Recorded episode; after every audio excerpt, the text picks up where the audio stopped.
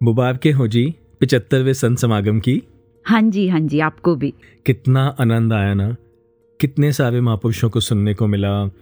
कितने महात्माओं से मिलने का मौका मिला जिन्हें मैंने सिर्फ़ जूम पे सुना था।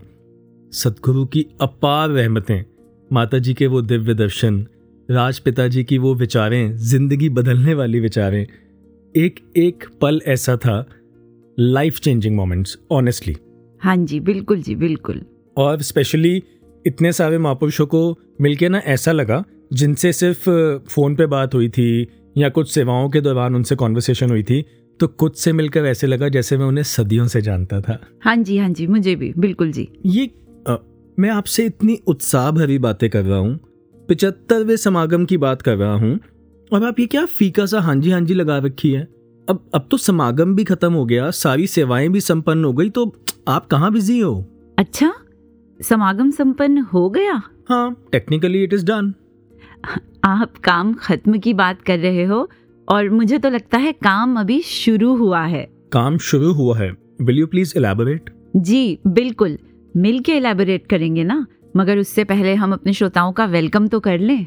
ओ यस आई मिस दैट तो दिसंबर की इस ठंड में और महीने के पहले वॉइस डिवाइन के एपिसोड में? समागम से बटोरी हुई दिलों की ठंडक के साथ हम आपका स्वागत करते हैं। मैं पंकज। मैं सविता। नमस्कार, धन निरंकार.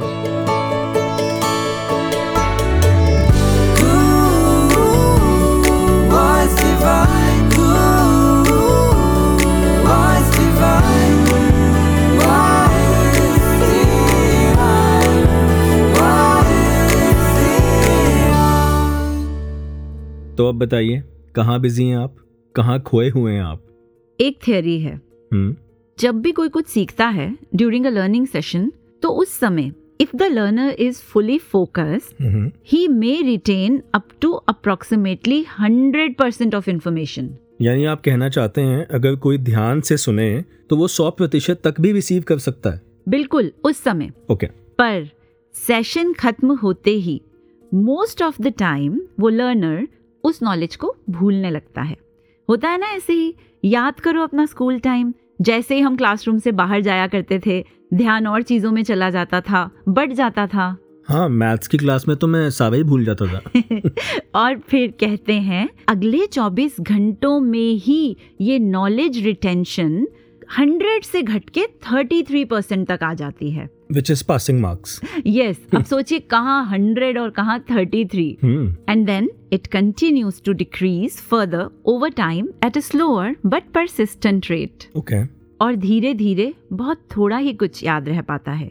तो जिस नॉलेज को याद ही नहीं रखा उसे यूज़ क्या करेंगे? और जिसे इस्तेमाल में ही ना ला सके तो ऐसी नॉलेज का क्या फ़ायदा? जी। तो इस थियोरी के अनुसार हर न्यू नॉलेज को बनाए रखने के लिए और प्रोडक्टिव बनाने के लिए बेहद ज़रूरी है revision repetition and most importantly ध्यान से सुनना इम्प्लीमेंटेशन यानी उस नॉलेज को पूरी तरह से जीवन में उतार लेना अपना लेना with the help of practice practice and practice I agree मुझे आपकी बात सुनकर ना ड्राइविंग लेसन याद आ गए। जब मैं गाड़ी चलाना सीख रहा था तो मुझे वो जो लेसन्स होते हैं जो रूल्स होते हैं वो सब बताए गैर clutch red light green light जी। जीब्रा क्रॉसिंग वो सब लेसन्स मुझे दिए गए। हम्म हम्म। पर जब तक मैंने गाड़ी चलानी शुरू नहीं की उसकी प्रैक्टिस नहीं की तब तक मुझे कॉन्फिडेंस नहीं आ पाया। जी। Similarly one of my friend उसने गाड़ी चलानी तो सीख ली हम्म। लेकिन प्रैक्टिस नहीं की। मैंने भी सीखी थी पर घर में किसी ने प्रैक्टिस के लिए गाड़ी को हाथ भी नहीं लगाने दिया तो वो सारा सीखा हुआ बेकार ही गया। जी सो दैट्स माई पॉइंट कि वो अगर प्रैक्टिस जब मेरे फ्रेंड ने भी नहीं की तो वो गाड़ी चलाना भूल गया। हम्म, इसीलिए तो बड़ा ज़रूरी है कि इस सेवेंटी फिफ्थ समागम में जो भी थियोरी लेसन्स हमने संतों से सुने सदगुरु से ग्रहण किए उनको जल्दी से जल्दी प्रैक्टिकली अपने जीवन में अपना लेना हम्म, और ऐसा कर कर ही तो मैं अपनी लाइफ को इम्प्रूव कर सकती हूँ। जैसे आपको याद होगा समागम में एक महात्मा ने ये कितनी खूबसूरत बात कही थी कि आप सभी संत जब यहाँ से जाएँगे तो और ज़्यादा स्पिरिचुअली एलिवेटेड होकर जाएँगे। जी। और अगर ऐसा नहीं हुआ ना पंकज जी अगर छः दिन लगातार सुनकर भी मैं जैसे पहले थी वैसी की वैसी ही रही और कोई और बेहतर बदलाव मुझमें नहीं आया फिर तो मुझे लगता है ये लाइंस पूरी तरह से मुझ पर लागू हो जाएँगी कि foolish is the man who always remains the same और सविता जी वैसे भी कोई भी नॉलेज हो मुझे लगता है उस पर पूर्ण विश्वास आने के लिए इस्तेमाल होना बहुत ज़रूरी है। बिल्कुल। छोटा सा एग्ज़ाम्पल किसी ने कहा पानी पीने से प्यास बुझती है। हम्म। लेकिन जब तक मैंने पानी पिया नहीं मुझे नहीं पता चला कि उस पानी से प्यास बुझती है। जी। तो जैसे संपूर्ण हरदेव वाणी में भी ये बख्शिश आई कि ज्ञान लेकर ज्ञान का जिसने ना उपयोग किया उसको लाभ मिला ना कोई ना उसने आनंद लिया। वाह तो जब आपने सदगुरु की बानी की तरफ़ ध्यान दिला ही दिया है तो क्यों ना हम अपने श्रोताओं के साथ मिलकर संपूर्ण अवतार बानी का ये पावन शब्द सुने? जी। मनिए जे कर बचन गुरुदा मनिए जे कर बचन गुरु ਮੰਨੀਏ ਜੇਕਰ ਬਚਨ ਗੁਰੂ ਦਾ ਉਸਤਤ ਗੁਰ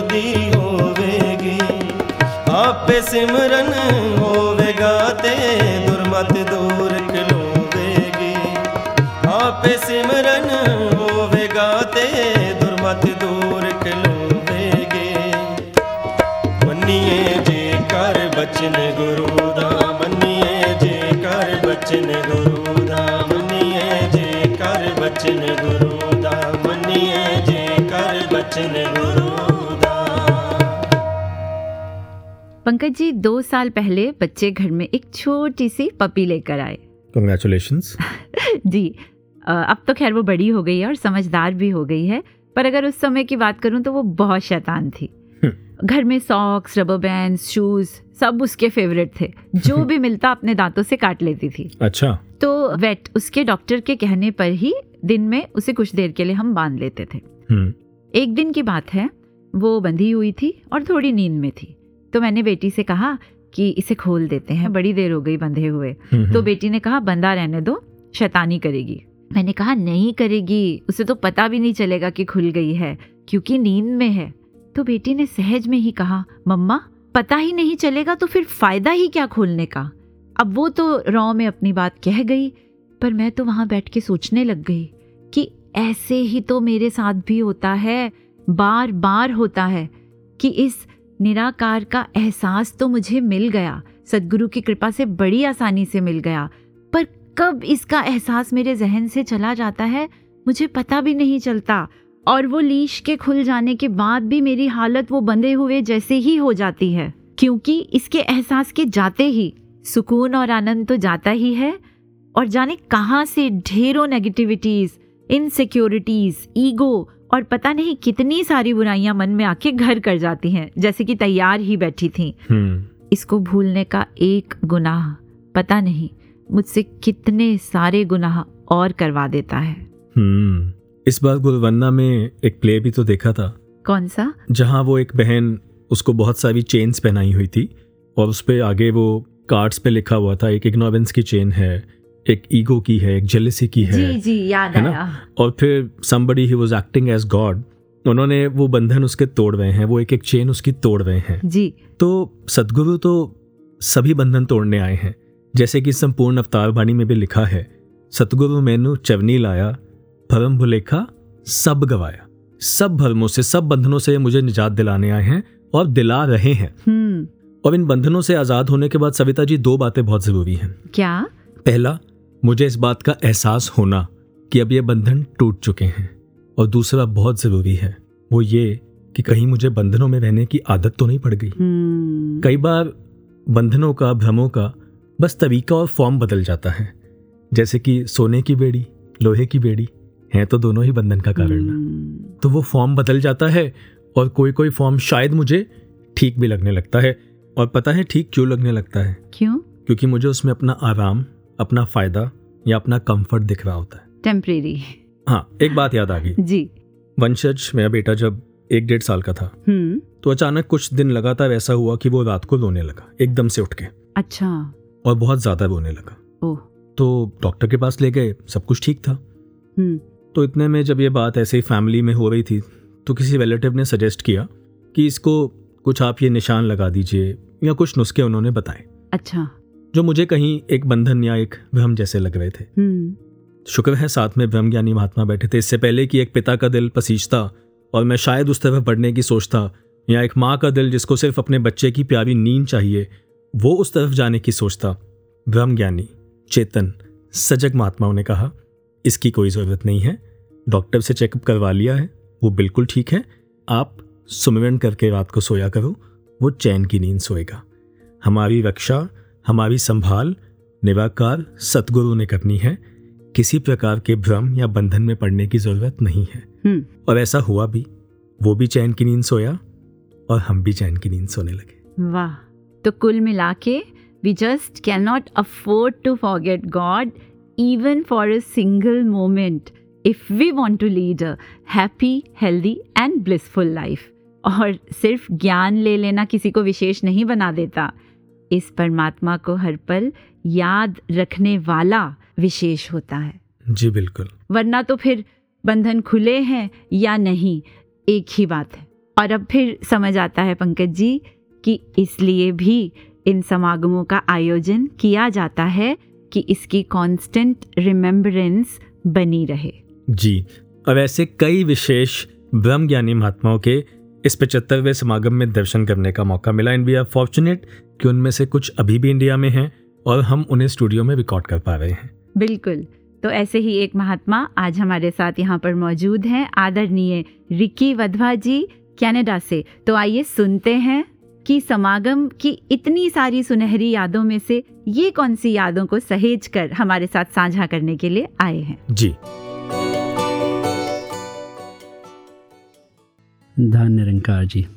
सबसे पहले तो मन में यही ख्याल आता है कि हम ये जो सेवेंटी फिफ्थ एनुअल संदरकारी समागम है, ये सिर्फ़ करने नहीं आए थे, बल्कि ये समागम को अपने साथ वापस लेके जाने के लिए आए थे। We weren't here to attend पर rather take the samagam back with us and when we enter the pandal सबसे पहले जो सेटअप हमने देखा and we were so occupied and happy to attend and be a part of it कि ये setup के पीछे कितनी सारी मेहनत लगी, कितने सेवादारों ने अपना सब कुछ इसमें डाला।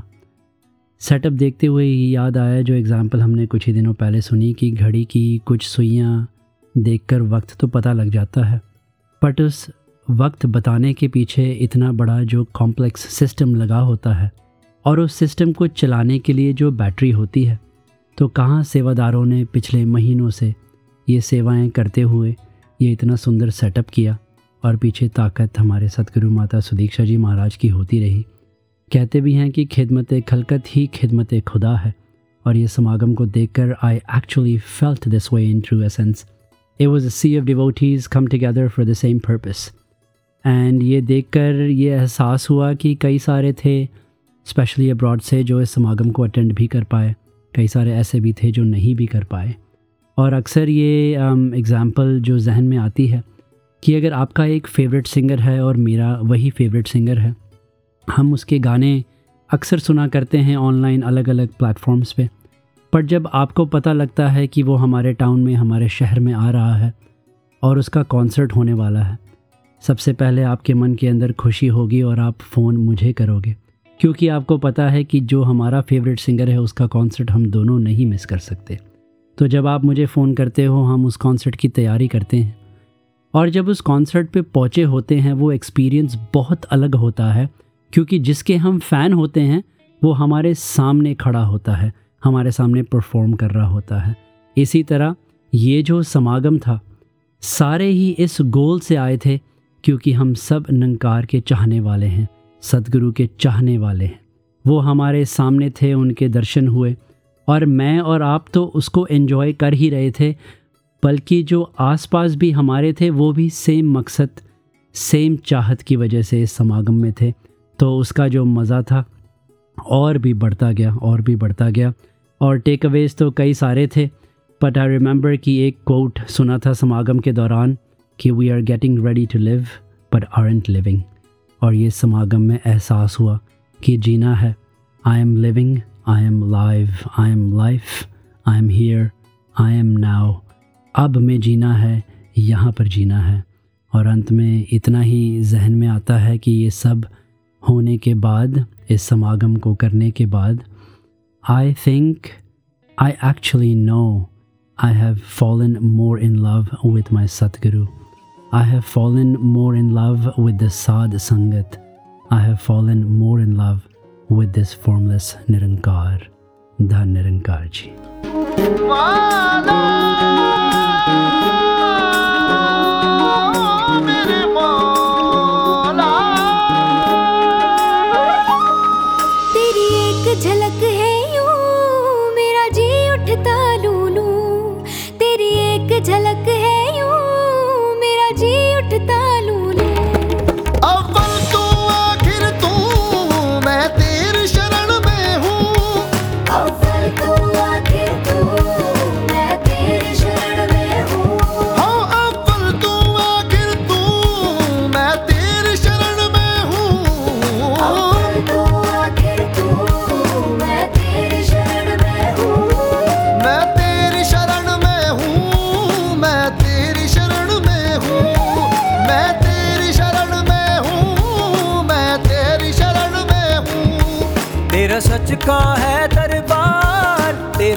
का है दरबार मेरा तू ही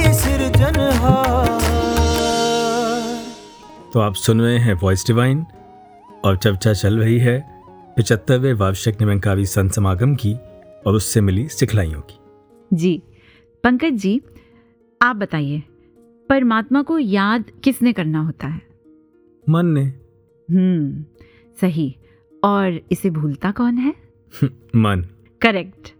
यानी मन का तो बड़ा इम्पोर्टेंट रोल हुआ। वेरी इम्पोर्टेंट क्योंकि इस मन के ज़रिए ही हर महसूसियत होती है और असल में ये महसूसियत ही सुख या दुख है। जी। कोई परिस्थिति घटना व्यवहार किसी के कहे हुए कड़वे बोल मुझे उतना परेशान नहीं करते जितना मन में बार बार उनके बारे में सोचते रहना परेशान कर जाता है। रिश्तों में मेरी आसक्ति कितनी है? मैं किसी को कितनी इम्पोर्टेंस दे रही हूँ? ये मेरी पीड़ा का कारण बनता है।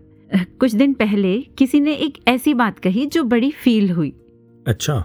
उसने तो एक लाइन एक ही बार कही पर मैंने पूरा दिन उस लाइन को याद रखा और खुद को दुखी करती रही। आप उसे रिवाइंड करते रहे। जी।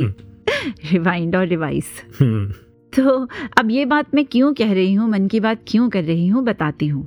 आपने समागम में हर साल देखा ही होगा ना कायरोप्रैक्टिक टीम आती है। जी। इस बार भी आई थी। जी। और कितनी सेवा करते हैं? यस विद अ स्माइल जी विद अ स्माइल तो कायरोप्रैक्टिक ट्रीटमेंट के बारे में एक बार थोड़ा सा पढ़ा। जी। तो जाना कि ये ट्रीटमेंट बॉडी की बोन्स नर्व्स और मसल्स में आई तकलीफ़ को स्पाइनल एडजस्टमेंट के माध्यम से ठीक करने वाला ट्रीटमेंट है। जी। इनका मानना है कि spinal adjustment improves the functioning of other systems throughout the body okay and a chiropractor is focused on the body's ability to self heal कितनी प्यारी टर्म है ना? सेल्फ हील सेल्फ फील या डिफरेंट तो इसी तरह क्योंकि हर सुख दुख चाहे वो फ़िज़िकल हो मटेरियल हो या मेंटल हो मन महसूस करता है तो एडजस्ट भी इस मन को ही करने की ज़रूरत होती है। मानते हैं ना? जी बिल्कुल मानता हूँ।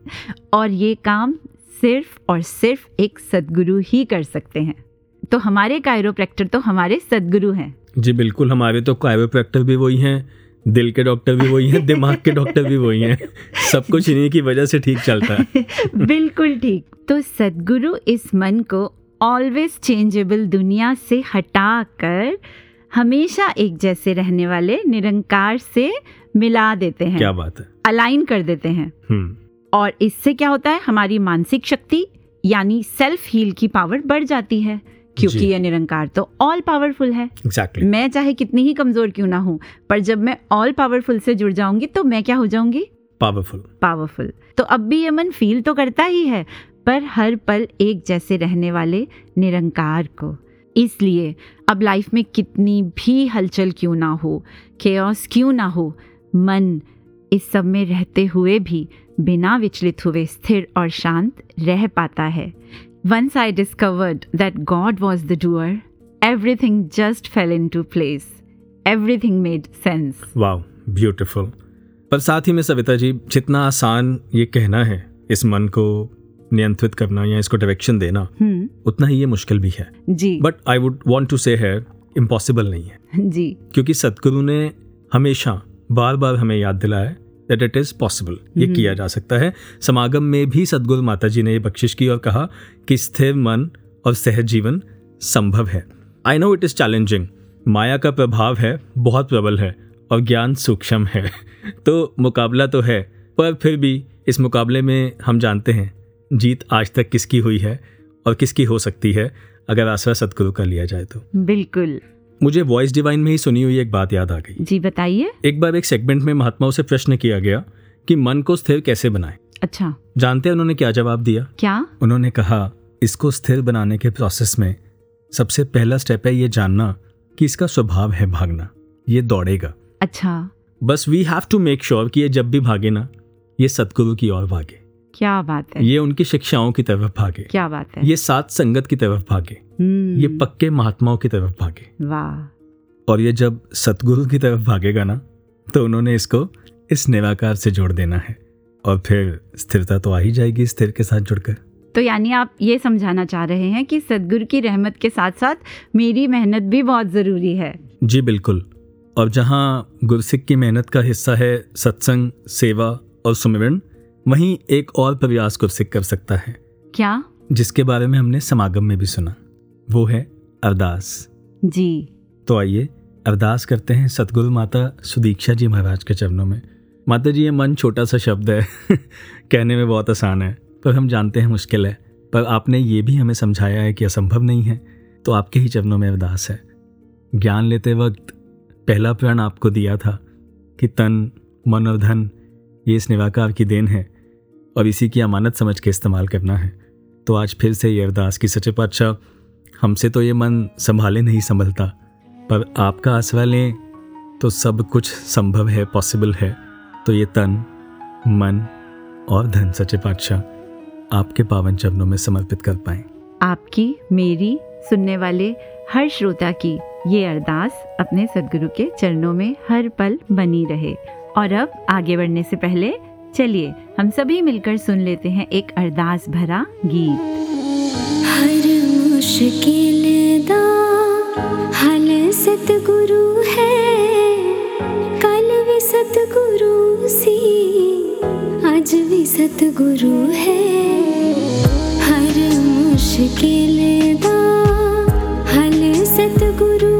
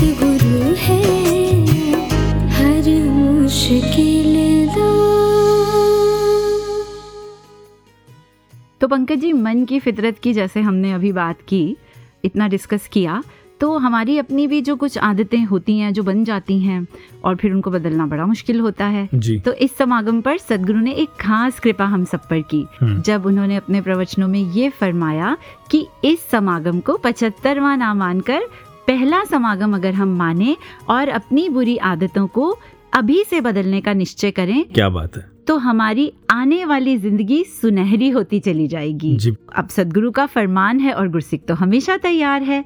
तो आज हमारे पास भी एक बहुत लंबी लिस्ट है जिसमें बहुत सारे महात्माओं ने अपनी एक एक आदत को बदलने का निश्चय किया है। और मैं चाहूँगी कि आप उस लिस्ट के कुछ नाम पढ़कर बताएँ।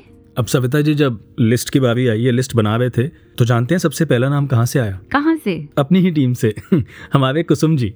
अरे वाह ये तो बहुत अच्छी बात है जी। और फिर Jaigopal Wadhwa ji from Panipat Gaurav Bajaj ji from Germany वाह। और अमोल जी सोलापुर महाराष्ट्र से। तो चलिए सुनते हैं। जी।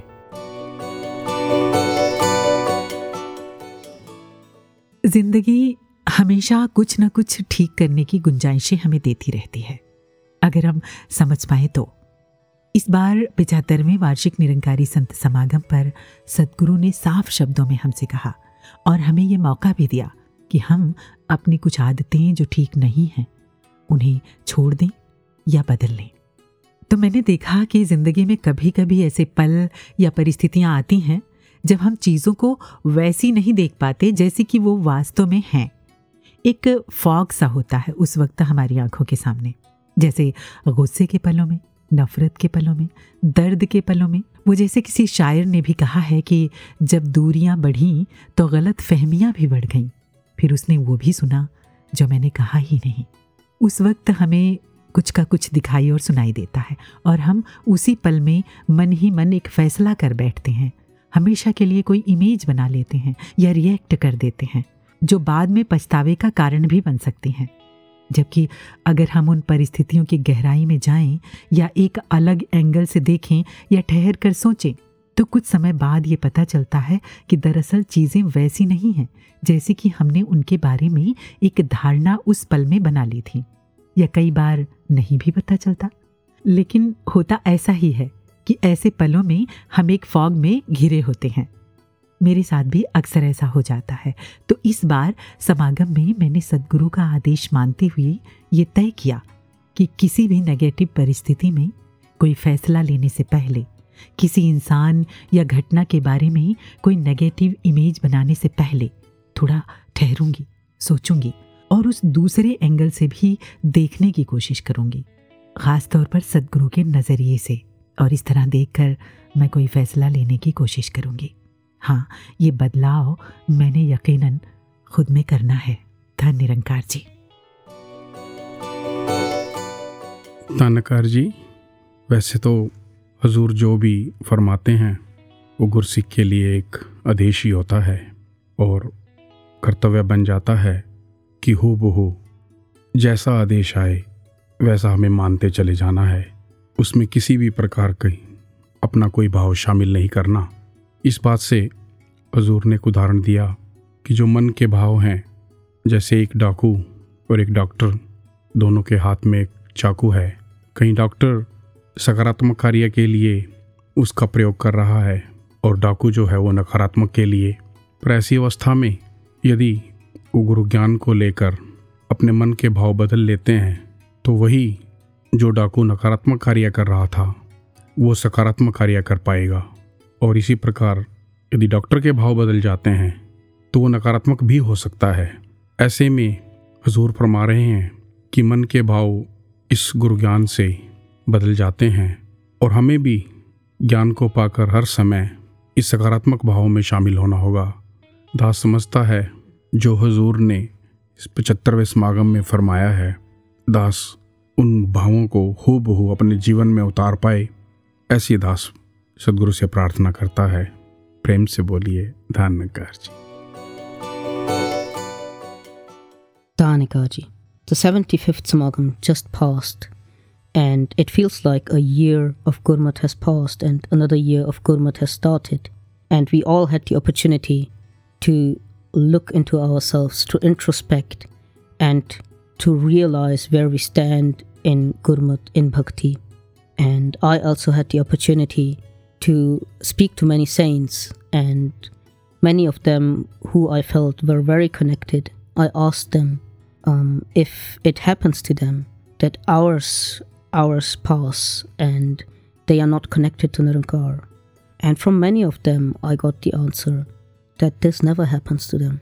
And I realized for myself that there is a lot of work to do.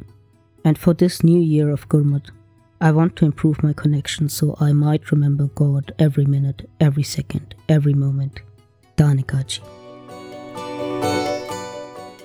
धनकारजी पंच्याहत्तराव्या Nirankari संत समागमामध्ये दासला असं वाटलं की सद्गुरूंनी जे काही आदेश उपदेश दिलेत ते केवळ आणि केवळ दाससाठी दिलेले आहेत दासला अवतारवाणीतील ते शब्द आठवले की औषध न होई गुणकारी पथ्य पाळणे शक्य नसे बोलीमुखाने करीन कराने कार्यसिद्धीला जात नसे.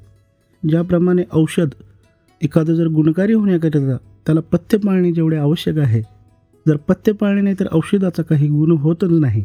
त्याप्रमाणे संगतीमध्ये जे काही आपण करतो कार्य ते गुरुमताने केले तर त्याचा परिणाम आहे. अन्यथा त्याचा काहीच परिणाम होणार नाही. दासच्या बाबतीत बऱ्याच वेळा असा प्रसंग येतो की आपण केवळ बोलण्यापुरते मर्यादित राहतो कार्य करण्या पाठीमागे पडतो.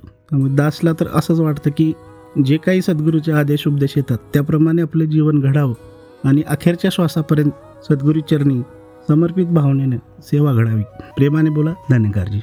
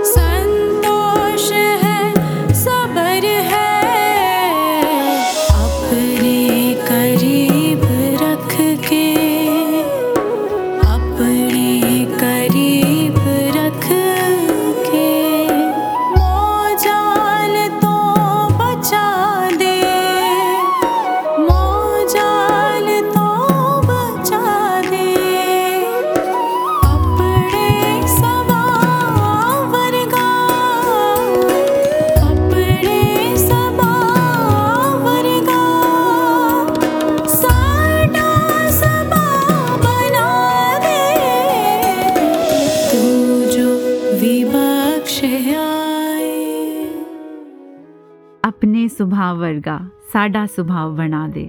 कितने सुंदर भाव अभी हमने श्रवण किए। जी और इस समागम में ही कितने प्यारे प्यारे गीत सुनने को मिले। ये तो हाईलाइट रहा म्यूज़िक इस समागम का। जी। और बहुत खुशी हुई जब कुछ गीतों के दौरान ये देखा कि किस तरह से जो म्यूजिकल इंस्ट्रूमेंट्स थे ऐसा पहली बार देखा कि वो भी सभी बहनें ही प्ले कर रही थी। सदगुरु ने बहुत सुंदर सुंदर नज़ारे हमें इस सेवेंटी समागम के दौरान दिखाए। जी। तो पंकज जी जैसे हम इस एपिसोड में महात्माओं को शामिल करके समागम से जुड़े उनके एक्सपीरियंस सुन रहे हैं जी। तो अपनी सेवाएँ निभाते हुए समागम को अटेंड करते हुए कितने सारे सुंदर सुंदर एक्सपीरियंस तो हमें भी हुए। जी बिल्कुल। तो मैं चाहूँगी कि आप भी कोई एक ऐसा एक्सपीरियंस जो आपके दिल के बहुत करीब हो हम सभी से शेयर करें। Okay so out of lots of blissful experiences I choose to share this one yes इसमें बहुत कुछ सीखने को था मेरे लिए। बताइए। सविता जी सेवा दिल रैली की तैयारियों के साथ जुड़ने का सेवा का करने का मौका मिला। हम्म। और प्रिपरेशंस के दौरान ऐसा होता था कि सब जगह से आइटम्स आनी थी अक्रॉस द वर्ल्ड तो वो आइटम्स आ रही हैं और एक प्रेजेंटेशन आ रही है स्क्रिप्ट आ रही है and then you have to as a team यहाँ पे जो एक टीम थी वो एक फीडबैक शेयर किया जा रहा है कि और कैसे मिलके हम इसको और बेहतर कर सकते हैं। ओके। okay. तो इस पूरे प्रोसेस में एक आइटम ऐसी हुई जो समागम से तीन चार दिन पहले मैं समझता हूँ कुछ है तो इन्हीं की वजह पर कुछ अगर मैं अपनी तरफ़ देखूँ तो शायद आज ए टीम में भी मिसकम्युनिकेशन की वजह से वो आइटम चार पाँच दिन पहले ऐसा कुछ फैसला हुआ कि वो नहीं हो पाएगी। अच्छा। हाँ ऐसा तय हुआ।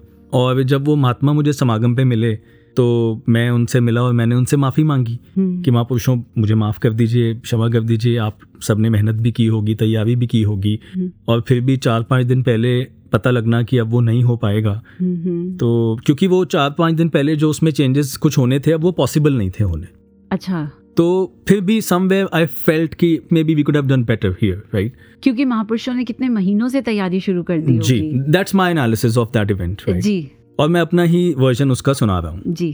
तो मैंने उनसे माफ़ी मांगी उनके चरणों में सर रख के भी क्षमा मांगी क्योंकि मुझे अंदर से कहीं गिल्ट था। हम्म, हम्म, तो जानते हो उन महात्माओं ने क्या किया? क्या? उन्होंने मुझे ज़ोर से गले लगा लिया। अच्छा। बहुत प्यार किया। एक मिनट तक उनके दिल से तो आशीर्वाद निकल रहे थे ये मुझे उनके साथ खड़े होकर ही पता लग रहा था। उनकी ज़ुबान से भी आशीर्वाद निकलते रहे। उनकी आँखों में आँसू थे। मेरी आँखों में आँसू थे।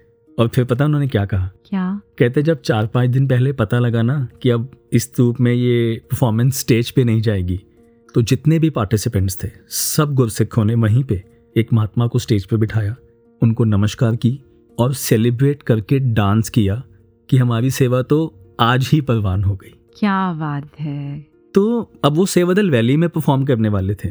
तो वो जो परफॉर्मेंस उन्होंने देनी थी उसका क्रक्स तो पहले से ही उनके अंदर था। उसका भाव उसका निचोड़ तो पहले से ही सचे पातशाह ने उनके अंदर भरा हुआ था। मैं कहीं ये अपनी गलती को कवर करने के लिए नहीं कह रहा। सिर्फ़ ये कहना चाहता हूँ कि वो जो भाव वहाँ देखने को मिला ना उसने ये समझाया कि सेवा सिर्फ़ सदगुरु के सामने आना नहीं है। सेवा सिर्फ़ कुछ दिख जाना नहीं है। सेवा तो ऐसा भाव है जिसके लिए कहा गया कि सेवा करे पाताल में प्रकट करे आकाश। क्या बात। That was very mesmerizing, very beautiful, and a learning experience for me कि कैसा भाव एक गुरसिक का खास तौर पे एक सेवादार का सतगुरु और सेवाओं के प्रति होना चाहिए। अब तो मेरी भी आँखें भर आई हैं। जी। So this was my experience right आपको भी बहुत से एक्सपीरियंसेस हुए होंगे आई एम प्रीटी श्योर बहुत सारे। तो बताइए। जी तो मैं भी उनमें से एक एक्सपीरियंस जो मैं भी शायद अभी तक उस फ़ील्ड में हूँ। तो हम पंकज जी जहाँ ठहरे थे वहाँ से समागम ग्राउंड की समाल खां की दूरी कोई 45-50 मिनट्स की थी। तो हर रोज़ कोई ना कोई महात्मा गाड़ी लेके हमें लेने और छोड़ने आया करते थे। जी। तो जब उस दिन प्रोसेशन वाला दिन था और उस रात को हम समागम ग्राउंड से जब वापस जहाँ हम ठहरे थे उस जगह पे जा रहे थे जी। तो जो महात्मा हमें लेने आए उनसे हम पहली बार मिले। ओके। तो मेरे साथ बाकी के जो और भी बहनें हमारा जो स्टूडियो स्टाफ है हम सभी बैठे थे और हम वो पूरा दिन वो नज़ारा था तो हम बहुत सारी बातें कर रहे थे। तो वो महात्मा मैंने ऑब्ज़र्व किया बिल्कुल चुपचाप बैठे थे। अचानक जब आधा रास्ता तय हुआ तो उन्होंने बात करना शुरू कर दिया। और वो कहना शुरू हो गए कि आज एक बहुत अनोखी सी बात हुई और फिर हम सब एकदम से उनको सुनने लग गए कि महात्मा क्या कहने जा रहे हैं। अब ये पहली बात थी जो उनके मुँह से निकली। तो उन्होंने कहा कि उन्होंने पहले पिछले चार पाँच दिनों का समागम पूरा अटेंड किया मगर एक दिन पहले अचानक से कोई इतना इम्पोर्टेंट काम आया कि उन्हें जहाँ वो रहते हैं वहाँ से 300 किलोमीटर की दूरी पे जाना पड़ा अच्छा। किसी काम से। और अगले ही दिन उनको वहाँ से वापस लौटना था जिस दिन प्रोसेशन वाला दिन था। ओके। और उन्होंने बताया कि काम खत्म होते ही वो वहाँ से चले और उनका पूरा ध्यान रास्ते में प्रोसेशन की ओर था और उन्होंने पूरी कोशिश की कि जल्दी से जल्दी वो वापस पहुँच सके ताकि कम से कम कुछ समय भी उन्हें सदगुरु के दर्शन का मौका मिल जाए हम्म। पर बहुत ट्राई करने के बाद भी यहाँ पहुँचते पहुँचते शाम हो गई और जब वो पहुँचे तो शोभा यात्रा संपन्न हो चुकी थी तो उन्होंने कहा मैं तो बहुत उदास और निराश हो गया और मैं बस उसी मन से घर वापस जाने के लिए गाड़ी में बैठा। तो इतने में जाने कहाँ से सेवा दल आया और उन्होंने कहा महापुरुषों अपनी गाड़ी साइड करो सदगुरु की गाड़ियाँ आ रही हैं। अच्छा। तो कहते हैं मैंने जल्दी से गाड़ी साइड की और मैं निकल के बाहर खड़ा हो गया। अब वो क्या देखते हैं? सदगुरु की गाड़ियाँ उनके पास से होके गुजर रही हैं। एक पल को गाड़ी धीमे हुई उनके सामने आके शीशा खुला और सदगुरु ने सामने से उनको एक बहुत प्यारी स्माइल दी। क्या बात है। इन्होंने भी यहाँ से अपना सर झुकाकर अपना पूरा प्यार और अपनी श्रद्धा सदगुरु के चरणों में भेंट की और सदगुरु अपना प्यार देते हुए उन्हें आगे की ओर निकल पड़े। तो वो महापुरुष उनकी आँखें भरी हुई थी और वो प्यार में सराबोर थे और उन्होंने कहा, उस पल से मापुशो अभी तक ना मैं इससे बाहर नहीं निकल पाया हूँ और मैं ढूंढ रहा था कि कोई मुझे मिले और मैं उसे ये बता सकूँ कि किस तरह से आज सदगुरु ने मेरे मन की बात रखी, वरना मुझे शायद पूरा साल अफसोस रहता कि मैंने पूरा समागम अटेंड किया और मैं ये प्रोसेशन मिस कर गया, सदगुरु के दीदार मुझे नहीं हो पाए। तो बस मुझे यही लगा, किसी से एक बार ये बात सुनी थी कि प्यार करने में उतना एफर्ट नहीं लगता। जितना निभाने में लगता है तो सच कहती हूँ इस समागम पे जिस तरह संतों को देखा ना सदगुरु के प्रति अपना प्यार समर्पित करते हुए उसी तरह से देखा सदगुरु को भी एक एक गुरसिख तक चाहे वो कहीं दूर किसी सेवा में अकेला खड़ा था उस तक भाग भाग कर जाते हुए। तो श्रद्धा से आज ये मन नतमस्तक है अपने सदगुरु के प्रति इनके प्यार के प्रति और इनके गुरसिखों के प्रति।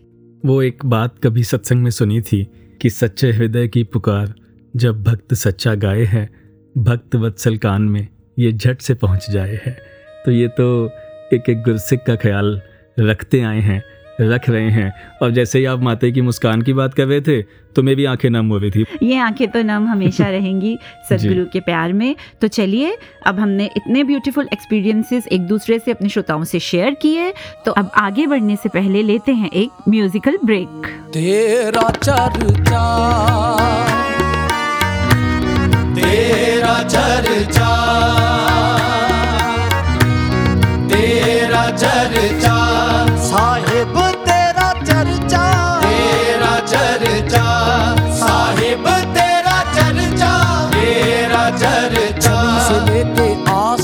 तक क्या? तेरा चर्चा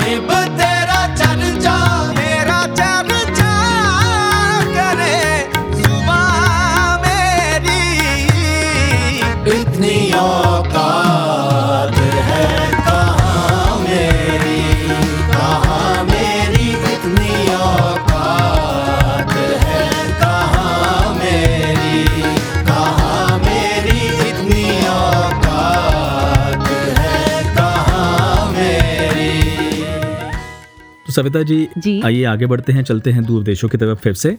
अब सुनते हैं अदरणीय विवेक कटारिया जी को हु इज़ फ्रॉम मेलबर्न उनका समागम का अनुभव क्या रहा कैसा रहा? चलिए। प्यार से कहिए दानंका जी।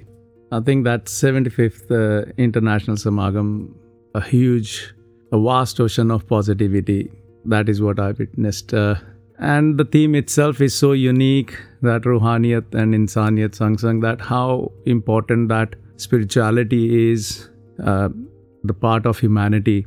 And extending that concept further on the principles of spirituality जहाँ पे सेवा सिमरन और सत्संग का भाव आता है वहीं जब पहले दिन सेवा दल की रैली में इस तरीके से सेवा दल को बैठ के सच्चे पातशाह के चरणों में वो सत्संग करने का मौका मिल रहा था तो मन में वही भाव आ रहा था हुजूर ने इस बात को भी फरमाया कि किस तरीके से सेवा दल कई बार अपनी अपनी जगहों पे वो ड्यूटी करते हुए, वो कितना कितना समय हॉल में बैठकर सत्संग सुनने का भी मौका नहीं मिलता। And I was able to relate that to my own experience that certain times कि जब वो मन में जो भाव है सत्संग में बैठ के जो इसके एहसास का बनता है, जब वो कहीं ना कहीं वो एहसास जब कम होना शुरू होता है तो चाहे वो हाथ हिल रहे हों, चाहे वो पैर देखने वाले को लग रहा हो कि कुछ सेवा की जा रही है, पर मन को पता होता है कि अब जब वो एहसास कम होना शुरू होता है तो वो भाव भी सेवा का कहीं ना कहीं कम हो जाता है। और यही बात समझ में आ रही थी कि सेवा भी तो एक भाव है, ये कोई कर्म नहीं, ये कोई अपने आप में उंगलियों का हिलना ही नहीं। और जब वहाँ पे सच्चे पातशाह ने बैठा के वो वो सीख दी, सिखलाई दी कि किस तरीके से कितना इंपॉर्टेंट है दैट कि वो रूहानियत, जो वो स्पिरिचुअलिटी है, वो बेसिस हो, वो फाउंडेशन हो। और जब वो फाउंडेशन सॉलिड रहेगी तो उसी के ऊपर ये स्पिरिचुअलिटी के प्रिंसिपल्स सेवा, सिमरन, सत्संग, ये बनना शुरू होते हैं।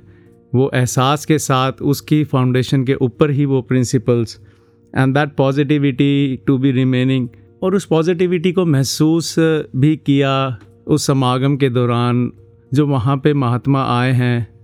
उनके बीच में जब बैठे, उनसे जब बातें की तो उस, कि किस तरीके से in practical life the way my mind works my brain works is that it gets into that analysis and कहीं ना कहीं वो एक ताना बाना शुरू हो जाता है तोल मोल का, कि फिर उसके बाद एक जजमेंट बना ली जाती है.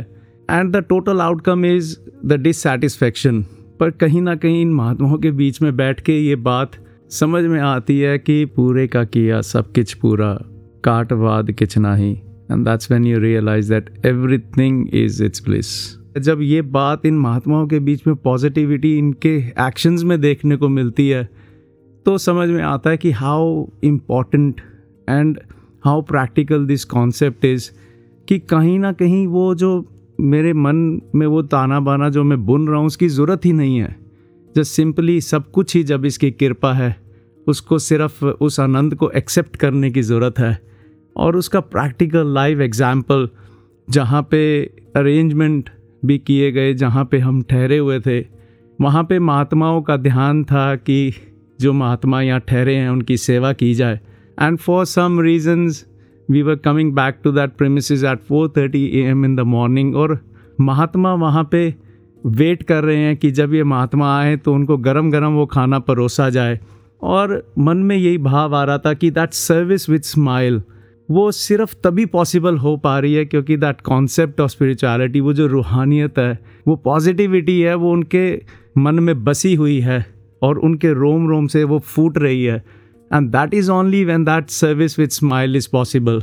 That is one take i would like to take with me. कि अगर वो मेरा फाउंडेशन जो है, ये जो सच्चे पातशाह ने रूहानियत बख्शी, ये पॉजिटिविटी बख्शी, ये मेरा फाउंडेशन सॉलिड होना शुरू हो जाए, वो उतना ही डीप हो, तभी उसके ऊपर फिर वो जो आनंद की जो एक इमारत है, वो खड़ी हो सकती है। That is one take I would like to implement और जो सच्चे पातशाह ने आशीर्वाद दिए। कि दिस इज़ द फ़र्स्ट समागम and I realise at that point वो एक बात लग रही थी कि that yes every moment every minute when I realise my shortcomings और जब ये रियलाइज़ होता है दैट मिनट जब इसका एहसास होता है, वो मेरा पहला समागम वहाँ से शुरू होता है, वो मेरा पहला मौका बनता है कि मैं अपने आप को सुधार पाऊँ। Instead of dwelling in my past की building on my old mistakes learning from then and moving on and grabbing that opportunity की सच्चे पातशाह आपकी फिर रहमत हुई कि आपने ये एहसास बख्शा कि वो जो गलतियाँ हुई, वो आपने एहसान करके उनको बख्शा। अब आगे जो है वो गलतियाँ ना हो और आपके दिए हुए जो प्रिंसिपल्स हैं, उसको हम अपना पाएँ।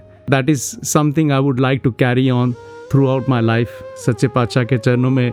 सबके लिए यही अरदास। भक्तों के प्रेम को देख सतगुर भी यूँ मुस्काते हैं। रूहों के इस मेले में बिन बोले ही वो आते हैं। कैसा ये भोला बंधन है? कैसा ये अद्भुत नाता है? किसके दर्शन किसको हुए? समझ में कुछ नहीं आता है। गुरु और भगत के बीच का फ़र्क ही यूँ मिट जाता है।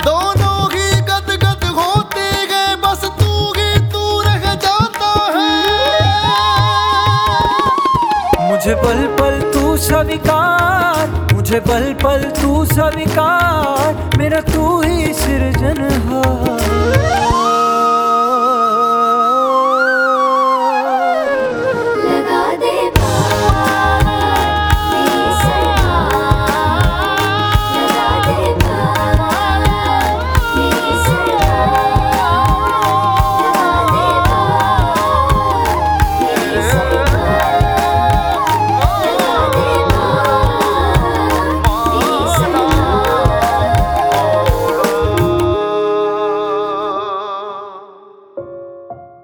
सविता जी समागम की थीम ब्यूटीफुल रूहानियत और इंसानियत संग संग। जी। है ना? हाँ जी। जब पहली बार ये थीम सुनी तो यही मन में भाव आया कि रूहानियत में तो इंसानियत पहले से शामिल है। इंसानी गुण शामिल हैं ह्यूमन वैल्यूज़ आर देयर बिल्कुल। और समागम में बहुत सारे महापुरुषों को सुना सतगुरु माता जी को सुना राजपिता पूज्य रमित जी को सुना। तो ध्यान आया क्यों ये सबक पढ़ाया जा रहा है? हम्म। अक्सर ये कह दिया जाता है कि being a good human being is enough बस अच्छे इंसान बन जाए बहुत है। जी। पर आप देखिए जब हम सिर्फ़ इंसानी स्तर पे बात करते हैं जब इस लेवल पे बात की जाती है तो एक सेंटेंस आपने भी अक्सर सुना होगा मैंने तो बहुत सुना है कि भाई साहब आखिर हम हैं तो इंसान ही ना। क्या हो गया? अगर मुझसे किसी का नुकसान हो गया उसने भी तो मेरा किया होगा या किसी और ने किया होगा। ये तो एक शील्ड की तरह यूज़ किया जाता एग्जैक्टली है। एग्जैक्टली अगर मैंने किसी को खरी कोटी सुना दी अरे मुझे भी तो कितनों ने सुनाई है। अरे अगर मैंने किसी का हक- दबा लिया तो क्या हो गया? मैं हूँ तो इंसान ही ना। या फिर सारे प्रवचन क्या मेरे ही लिए हैं? हाँ, उसके लिए बिल्कुल। कुछ नहीं है। बिल्कुल। तो जब सिर्फ़ इंसानियत या इंसानी दर पे इंसानियत या सिर्फ़ एक इस लेवल पे बात की जाती है ना कि मैं इंसान हूँ तो फिर वहाँ बहुत सारी लेवरेजेस मैं अपने आप को दे देता हूँ। जैसे कि हमने वो चंडीगढ़ की स्किट में भी देखा होगा गुरु वंदना में कि कैसे अपने आप को वो एक लेविश मन देने को तैयार है कि कोई बात नहीं वो शादियाँ भी बात की हो जाएँ। हम्म, उसमें वो भी आदेश कोई ऐसे लाग जाएँ जो कहीं ना कहीं सदगुरु की ओर से बिल्कुल मनाई है। हम्म, हम्म, तो एक छोटी सी लेवरेज हम अपने मन को देते हैं और बाकी ये अपने आप ले लेता है। बिल्कुल। तो इसीलिए जब इंसानियत को रूहानियत का आधार मिल जाता है ब्रह्म ज्ञान का आधार मिल जाता है जब वो दृष्टि मिल जाती है जो सतगुरु ने दी है जब कोई पराया नहीं लगता जब सब अपने लगते हैं जब समझ आ जाता है कि मैं और ये सामने वाला कोई अलग नहीं है तो उसके बाद फिर मैं अपने आप को ये लेवरेजेस देना बंद कर देता हूँ और मेरी इंसानियत रूहानियत का आधार पाकर मुकम्मल हो जाती है कल्याणकारी हो जाती है। क्या बात है। रूहानियत की जैसे आपने बात की रूहानियत के आधार की बात की पंकज जी तो मैं अपने आप को ये बार बार याद दिलाना चाहूँगी कि ये रूहानियत हम तक पहुँचती किस माध्यम से है? जी। ये रूहानियत हम तक पहुँचती है सतगुरु के माध्यम से। फिर चाहे वो इस निराकार परमात्मा के ज्ञान इसके एहसास के रूप में हो या फिर चाहे जैसे आपने कहा इंसानी जामे में हम हैं तो हमें ये जीवन भी जीना है हम्म। तो उस इंसानी जीवन को जीने के लिए हमें जिन टेक्निक्स और गुर की ज़रूरत होती है वो भी फिर हमें साकार सदगुरु से उनकी शिक्षाओं के माध्यम से मिलती हैं जो शायद शुरू में मानना बड़ा मुश्किल लगता होगा पर जब उसका रिज़ल्ट सामने आता है ना तो वो एक बात याद आई सत्संग में एक महात्मा ने अपने विचार के दौरान ये बताई कि कैसे एक बार एक बच्चा अपने पापा के पास जाता है और उनसे कहता है पापा प्लीज़ होमवर्क में मेरी मदद कर दीजिए। मुझे एक टास्क मिला है। तो पापा कहते हैं कि अभी मैं बहुत बिज़ी हूँ। तो बच्चा जब दोबारा जिद करता है तो पापा उसे डांट के वहाँ से वापस भेज देते हैं। वो बच्चा अपने कमरे में वापस चला जाता है। अब कुछ देर बाद फादर को लगता है कि मैंने तो बच्चे को डांट दिया जाके देखूँ कहीं उदास तो नहीं। वो कमरे में जाके देखते हैं कि बच्चा सो चुका है और उसके पास एक पेपर पड़ा है पीस ऑफ़ पेपर और उसमें एक टास्क लिखा है जो स्कूल की तरफ़ से शायद उस बच्चे को मिला था कि कोई ऐसे तीन काम बताएँ जो आपको शुरू में तो अच्छे नहीं लगते पर बाद में जब उनका रिज़ल्ट आता है तो आपको बहुत अच्छा लगता है। खुशी होती है। तो उस बच्चे ने वो होमवर्क खत्म कर लिया होता है जिसके लिए वो पापा के पास शायद हेल्प के लिए जा रहा था। हम्म। तो उसमें पहली बात उसने लिखी थी कि जब एग्ज़ाम आते हैं और उनके लिए दिन रात पढ़ना पड़ता है ना तो मुझे बिल्कुल अच्छा नहीं लगता। हाँ पर जब मैं अगली क्लास में पहुँच जाता हूँ अपग्रेड हो जाता हूँ तब मुझे बहुत खुशी होती है। क्या बात है। और फिर उसने लिखा था जब मैं बीमार होता हूँ और कड़वी कड़वी मेडिसिन खानी पड़ती है ना तो मुझे बिल्कुल अच्छा नहीं लगता। पर हाँ बाद में जब वो कड़वी दवाई खाने से मैं एकदम ठीक हो जाता हूँ सेहतमंद हो जाता हूँ तब मुझे बहुत अच्छा लगता है। हम्म, और तीसरी बात जो उसने लिखी जिसे पढ़ के वो पिता भी भावुक हो गए कि जब पापा मम्मा मुझे डांटते हैं ना और किसी बात से रोकते हैं तो मुझे बिल्कुल अच्छा नहीं लगता। पर जब कुछ समय के बाद मैं और बच्चों को देखता हूँ और जब मैं ये महसूस करता हूँ कि उनकी डांटने की वजह से मैं गलती करने से बच गया और उस गलती से होने वाले नुकसान से भी बच गया, तब मुझे बहुत अच्छा लगता है। तो सीधा ध्यान आया कि बेशक ये लगता है कि सदगुरु जो कह रहे हैं वो मुश्किल है। मुझे अपनी सोच, अपनी चॉइस, अपने वेज को एक तरफ़ रखना पड़ेगा। अब तक जो मैंने सीखा है दुनिया से जो सीखा है जो आदतें मैंने सीखी हैं उनको बदलना पड़ेगा। इट्स नॉट पॉसिबल लेकिन उस समय भले ही वो बात मुश्किल लगती हो लेकिन एक बार अगर हम अपने दिमाग अपनी मत को एक तरफ़ रख के गुरु के अनुसार जीवन जिएँगे ना तो सारी उम्र अच्छा ही लगता रहेगा। क्या बात है मुझे तो आपकी बात सुन के ऑलरेडी बहुत अच्छा लग रहा है। और आपने जो कहा ना बिल्कुल उससे मिला जुला कुछ दिन पहले एक पॉडकास्ट सुना। जी। So I would not go into the details but उसका एक मैसेज था peace over pleasure and that was about for example उन्होंने पॉडकास्ट में कहा कि may be eating unhealthy food और very tasty food right now gives me pleasure ji. But it will not give me long lasting peace maybe body को वो piece नहीं देगा because when I put on weight या कुछ health problems होंगी तो वो पीस छीन ही लेगा। हाँ वो पीस छीन लेगा राइट जी। या तो वो पीस अवॉइड करते हैं जो पीस छीन लेगा। एंड सिमिलरली उन्होंने कहा कि बहुत बार हम ऐसा झूठ बोल देते हैं जो अननेसेसरी होता है। But then to keep it to remind ourselves of it कि मैंने क्या बोला था वो पीस जाता रहता है उस वजह से। जी। तो उस वक्त तो लग रहा होता है कि I have had the pleasure of मैं वो झूठ कह के बच गया। But then it is not long lasting so जो आपने कहा सदगुरु की बात it might not give you the immediate pleasure right now थोड़ा सा मुश्किल लग सकता है in that sense right otherwise तो ये आराम ही देती है। But it will surely give you long lasting peace जी तो गुरु के वचन पे चलना है मुश्किल मगर चलने वालों ने पाई है मंजिल। मंजिल। क्या बात है। तो आज और भी महात्मा हमारे साथ हैं जो सदगुरु की बात मानने वाली मंजिल की ओर बढ़ चुके हैं। अरे वाह। वो आदत वाली लिस्ट अभी पेंडिंग है सविता जी जी। जी जी। तो उस लिस्ट के बाकी नाम आप प्लीज़ हमारे श्रोताओं से शेयर कर दीजिए। जी तो अब हमारे साथ जुड़ने जा रहे हैं जितेंद्र जी मजीठा पंजाब से and then coming back to the team Sakshi Kalia ji Avnish Duggal ji Navdeesh ji और रश्मि जी। ਦਾ ਨਗਾਜੀ ਇਸ ਬਾਰ 75ਵੇਂ ਨਿਰੰਕਾਰੀ ਸੰਤ ਸਮਾਗਮ ਪਰ ਜੋ ਸਾਨੂੰ ਸਤਿਗੁਰੂ ਨੇ ਆਦੇਸ਼ ਦਿੱਤਾ ਹੈ ਕਿ ਮੈਂ ਕੁਝ ਮਾੜੀ ਆਦਤਾਂ ਛੋੜ ਕਰ ਚੰਗੀ ਆਦਤਾਂ ਅਪਣਾ ਪਾਵਾਂ ਔਰ ਜੋ ਵੀ ਕਿਸੇ ਮਹਾਂਪੁਰਸ਼ ਦਾ ਹੁਕਮ ਆਂਦਾ ਹੈ ਸੇਵਾ ਵਾਸਤੇ ਮੈਂ ਉਹਨੂੰ ਅਨਬਨ ਹਸਸ ਕੇ ਮੰਨ ਪਾਵਾਂ ਔਰ ਸਤਿਗੁਰੂ ਦੀ ਆਸ਼ੀਰਵਾਦਾਂ ਦੇ ਪਾਤਰ ਬਣ ਪਾਵਾਂ।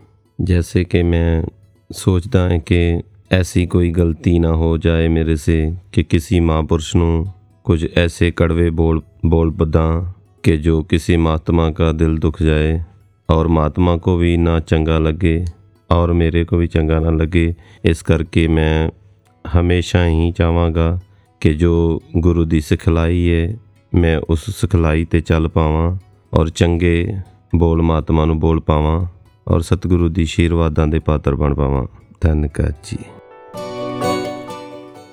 The one thing which I would like to change about myself is knowing the right thing to do, yet still not doing it.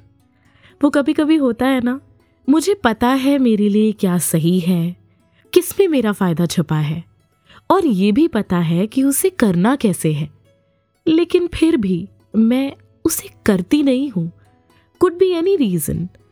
आलस आ जाना, या बस यूँ ही वो एफर्ट ना करना उस चीज़ को करने में। जैसे I have been a very avid reader मुझे किताबें पढ़ना हमेशा से बहुत पसंद है।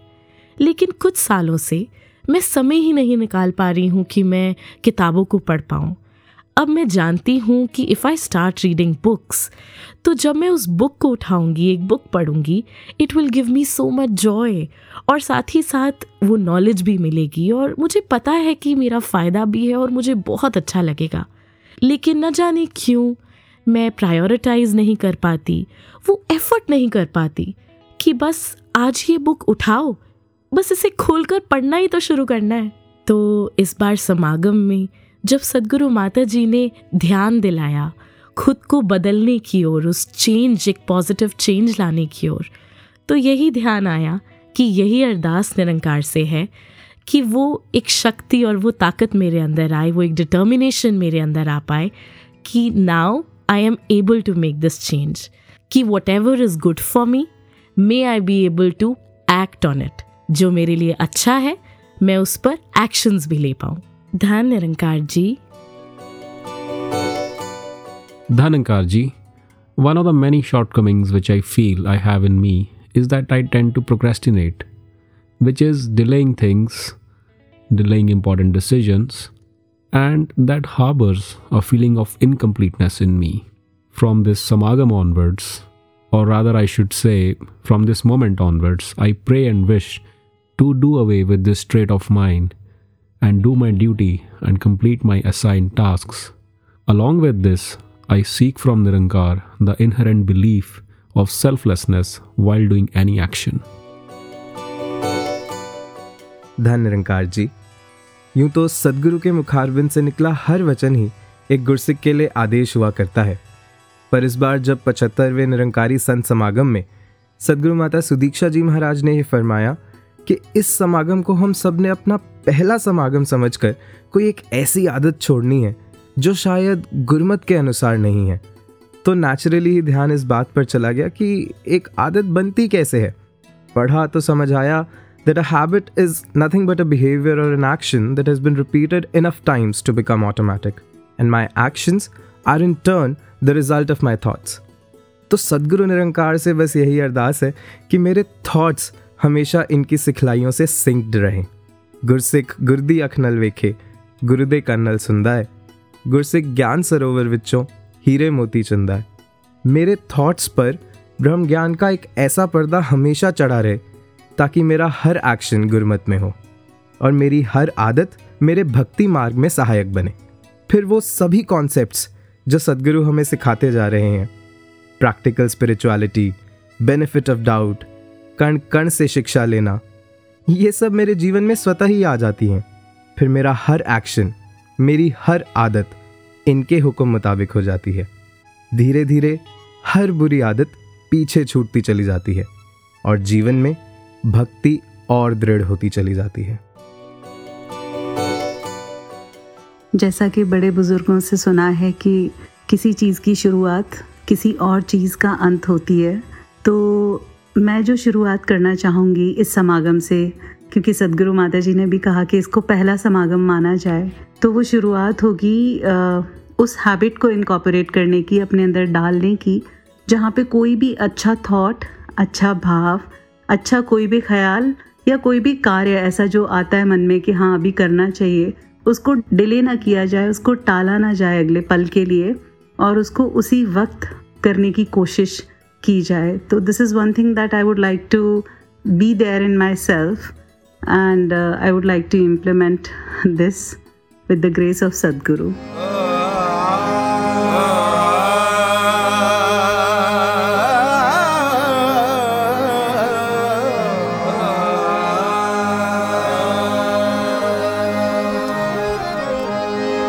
ਕਿਸੇ ਕੰਮ ਦਾ ਨਹੀਂ ਸੀ ਸੋ ਰੱਬ ਦੀ ਲੱਜ ਸਤਿਗੁਰੂ ਜੀ ਦੇ ਰੱਖਿਆ ਰਹੀ ਹੋਈ ਕਿਸੇ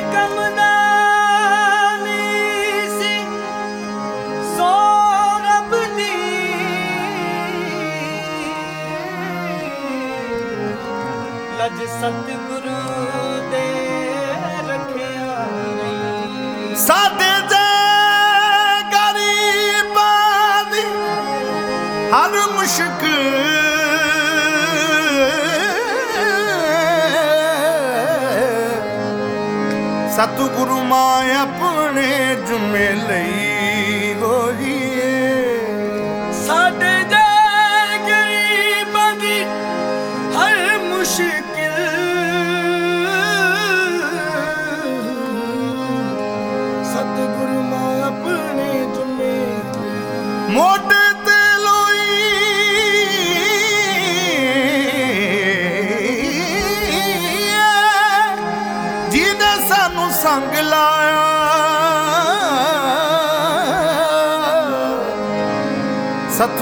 ਵਰਗਾ ਨਾ ਕੋਈ ਏ ਮੈਨੂੰ ਵੱਲ ਨਹੀਂ ਤੋੜ ਨਵਾਬਣ ਦਾ ਮੈਨੂੰ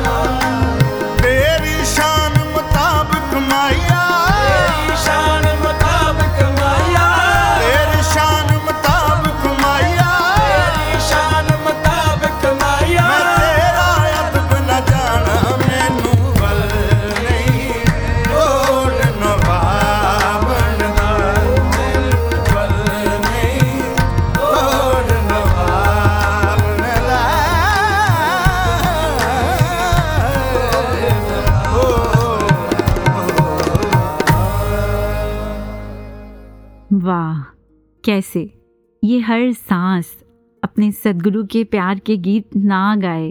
वो सदगुरु, जो निराकार रूप में तो हर पल मेरा साथ देते ही देते हैं, साकार रूप में भी अपने प्यार को निभाते हैं।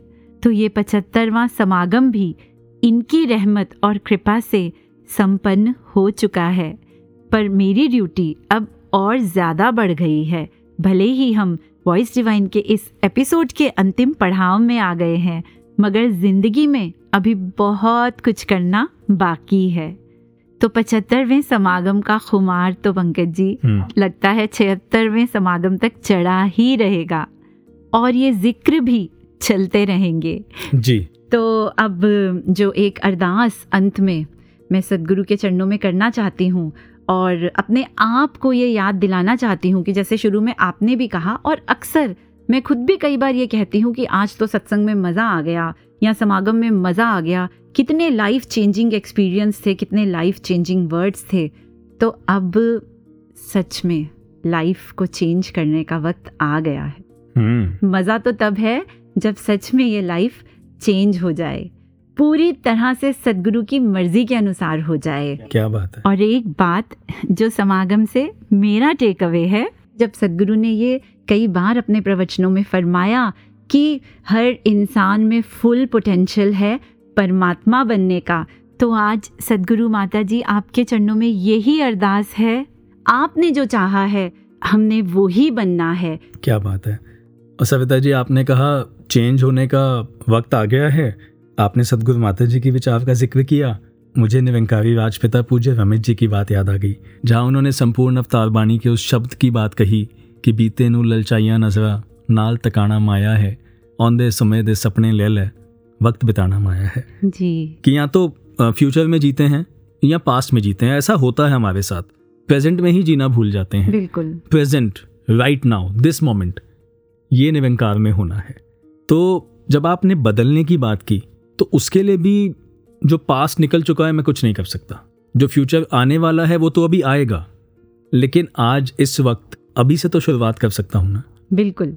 कल का तो वैसे भी नहीं पता। इसीलिए संपूर्ण अवतार बाणी में भी शहनशाह जी ये प्रेरणा देते हैं कि कर दे चलो गल हरीदी। इस तो वड्डी गल नहीं। नहीं अवतार भरोसा तंदा।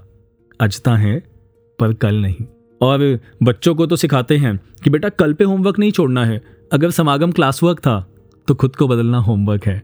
और ये होमवर्क यही अरदास कि आज इसी पल से मेरा स्टार्ट हो जाए। बिल्कुल पंकज जी और अब तो बस एक ही होमवर्क है कि किसी की बात अब कानों में ना जाए तो अच्छा है तेरी तालीम ही मुझको समझ आए तो अच्छा है। क्या बात है। तो इसी अरदास के साथ पंकज जी पहले समागम की आपको मुझको और सभी श्रोताओं को ढेर सारी मुबारक और जाने से पहले आप सभी से यही रिक्वेस्ट करना चाहूँगी, पूरी वॉइस डिवाइन टीम की तरफ़ से, कि बहुत समय हो गया, आप सभी के फीडबैक फ़ोन्स के ज़रिए या समागम पर भी जब सबसे मिलने का मौका मिला तो बहुत से महात्माओं ने अपना प्यार दिया। इस प्रोग्राम को, सभी एंकर्स को, सभी पार्टिसिपेंट्स को, और आप सभी तो वो पार्टिसिपेंट्स हैं, जो मिलकर इस प्रोग्राम को सजाते और संवारते हैं। तो आप सभी से यही रिक्वेस्ट है कि आप अपने feedback voice divine at Nirankari dot O R G पर भेज सकते हैं। और भेजते रहिए, क्योंकि ये फीडबैक हमारा हौसला बढ़ाते हैं, हमें इम्प्रूव करने में मदद करते हैं। तो सविता जी, जो सब अच्छी बातों का, सब रहमतों का, सब अच्छाइयों का, दिव्यता का सोर्स है, आइए उन्हीं के चरणों में समर्पित होते हैं और जोड़े जाते हैं अपने श्रोताओं को सतगुरु माता सुदीक्षा जी महाराज के इन पावन प्रवचनों से और लेते हैं इजाज़त। नमस्कार धन निरंकार।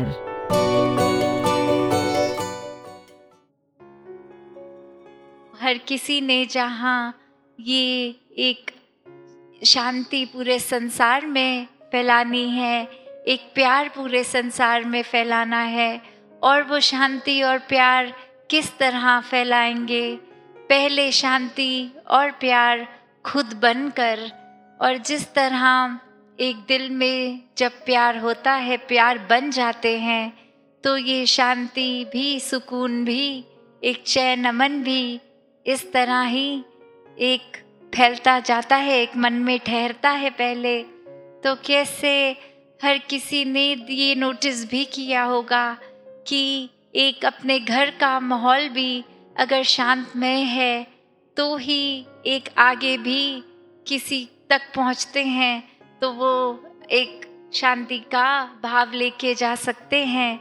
और ये शुरुआत हमसे ही होनी है, क्योंकि अगर हमारे ही मन में कोई उथल पुथल हो रही हो, किसी तरह की बेचैनी हो, या किसी के प्रति मन में अच्छे भाव ना हो तो मन हमारा ही अशांत होता है।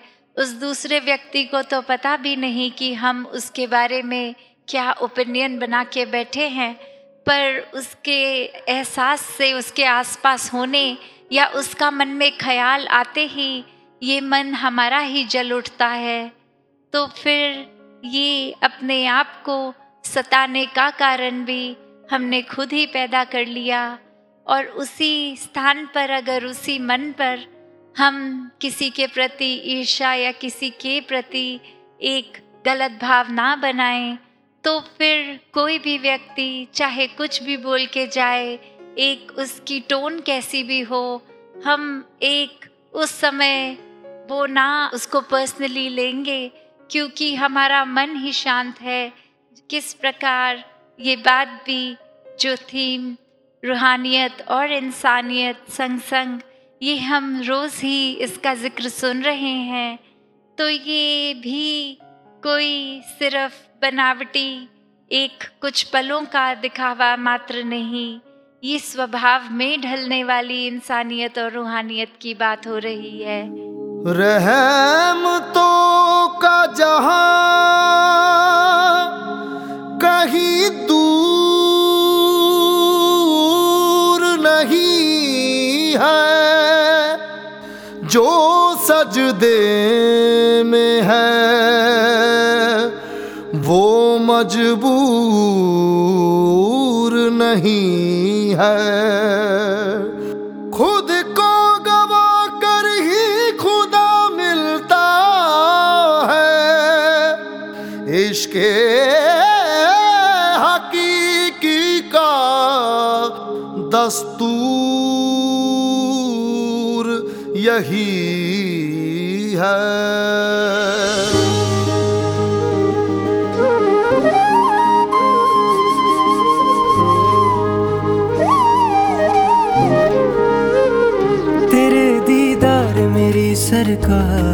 पतझड़ में आई बहार, तेरे दीदार मेरी सरकार।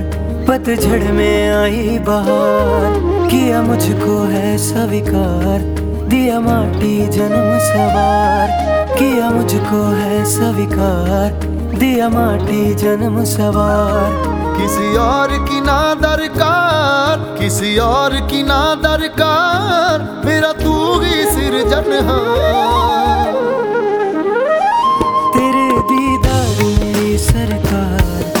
पतझड़ में आई बात, तेरे दीदार मेरी सरकार, पतझड़ में आई